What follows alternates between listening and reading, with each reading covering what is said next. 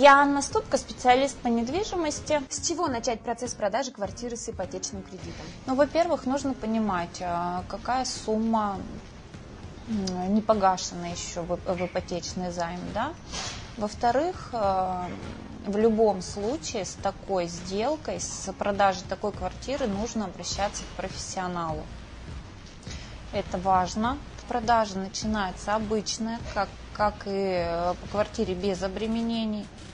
Но покупателю озвучивается на этапе звонка телефонного по рекламе. Можно отразить в рекламе, что э, на данной квартире есть ипотечный хвост. Э, обязательно это нужно проговаривать. Расскажите про способы продажи квартиры с ипотекой. Самое элементарное, безопасное для обеих сторон. Это когда продавец изыскивает собственные средства, гасит э, свой ипотечный хвост, и мы выходим на сделку. Это самое простое. Но зачастую у людей э, нет такой возможности, поэтому приходится Э, перекрывать вот этот займ по квартире, вот это обременение средствами покупателя. Покупатель может прийти с наличными деньгами. Это самый простой способ для продавца. Э, нужно учитывать, конечно, какой банк, обременение какого банка, какая сумма. Итак, если у покупателя наличные средства, он должен внести их э, продавцу для погашения займа. Как это сделать? Это можно проделать посредством э, предварительного договора купли-продажи, в котором расписано, что э, условно квартира стоит 3 миллиона, ипотечный э, хвост там миллион, тогда покупатель его вносит, продавец идет либо вместе, скорее всего, проходим в банк, гасим займ, ждем закладную.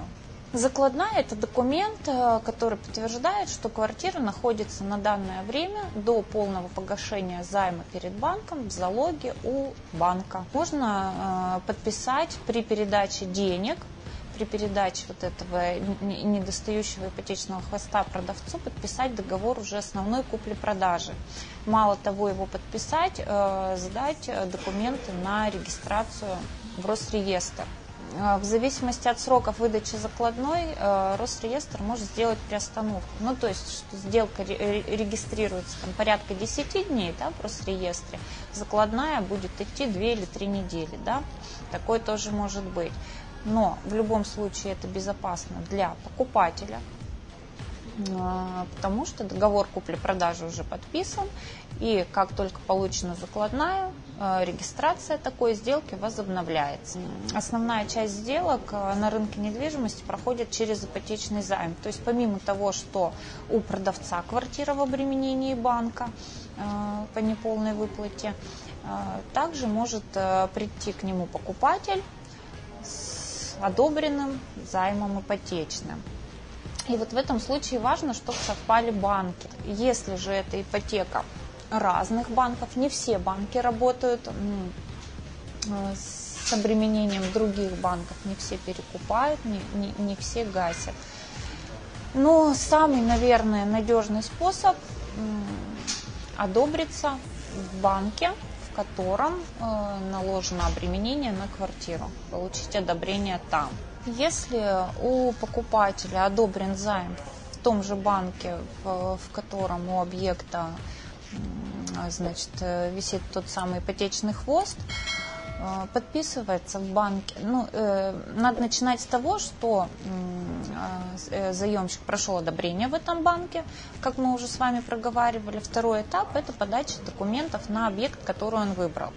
Если это один и тот же банк, банк видит, что да, э, объект э, в залоге у нас, он такой объект пропускает, назначает сделку, подписывается договор купли-продажи, и банк э, непосредственно уже собственными либо кредитными средствами, там в зависимости от первоначального взноса, ведь у заемщика может быть первоначальный взнос в размере э, недостающего вот этого ипотечного хвоста может быть меньше, может быть 10-15% от стоимости. Ну, то есть тут вот э, по каждому непосредственно объекту, по каждому клиенту своя схема называемая. То есть тут уже начинает э, работать банк, начинаем уточнять, как он э, тут взаимодействует. Но э, это безопасно. Почему? Потому что деньги остаются в одном банке, тут никто ничем не рискует.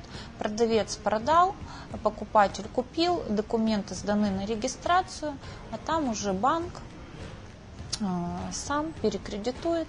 Если другой банк, э, не все банки взаимодействуют между собой, но если все-таки э, по каким-то причинам, допустим, вы являетесь зарплатным клиентом да, определенного банка, и вам вот только его условия, только с ним хорошо взаимодействовать, а в выбранном объекте ипотека другого банка, и эти банки между собой никак не взаимодействуют в плане, то тут эм, остается лишь предложить продавцу изыскать собственные средства на погашение своего э, хвостика, да, либо э, все-таки передать вот э, средства первоначального взноса, если они имеются в таком количестве не, не, необходимом, ну, это уже получается схема как, как за наличные деньги. То есть на начальном этапе в любом случае, если банки не взаимодействуют между собой, займ должен быть погашен.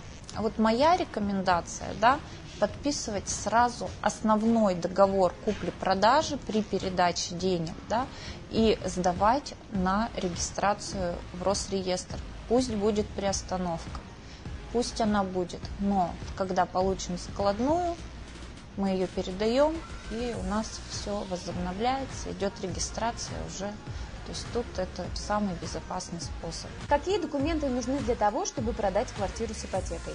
На руках у продавца квартиры с э, непогашенной до конца ипотекой э, должны быть э, договор купли-продажи. Затем у продавца должна быть, должен быть на руках кредитный договор, где прописаны все условия, где видно сумму, которую он занял на эту квартиру, где виден банк, у которого он занял средства.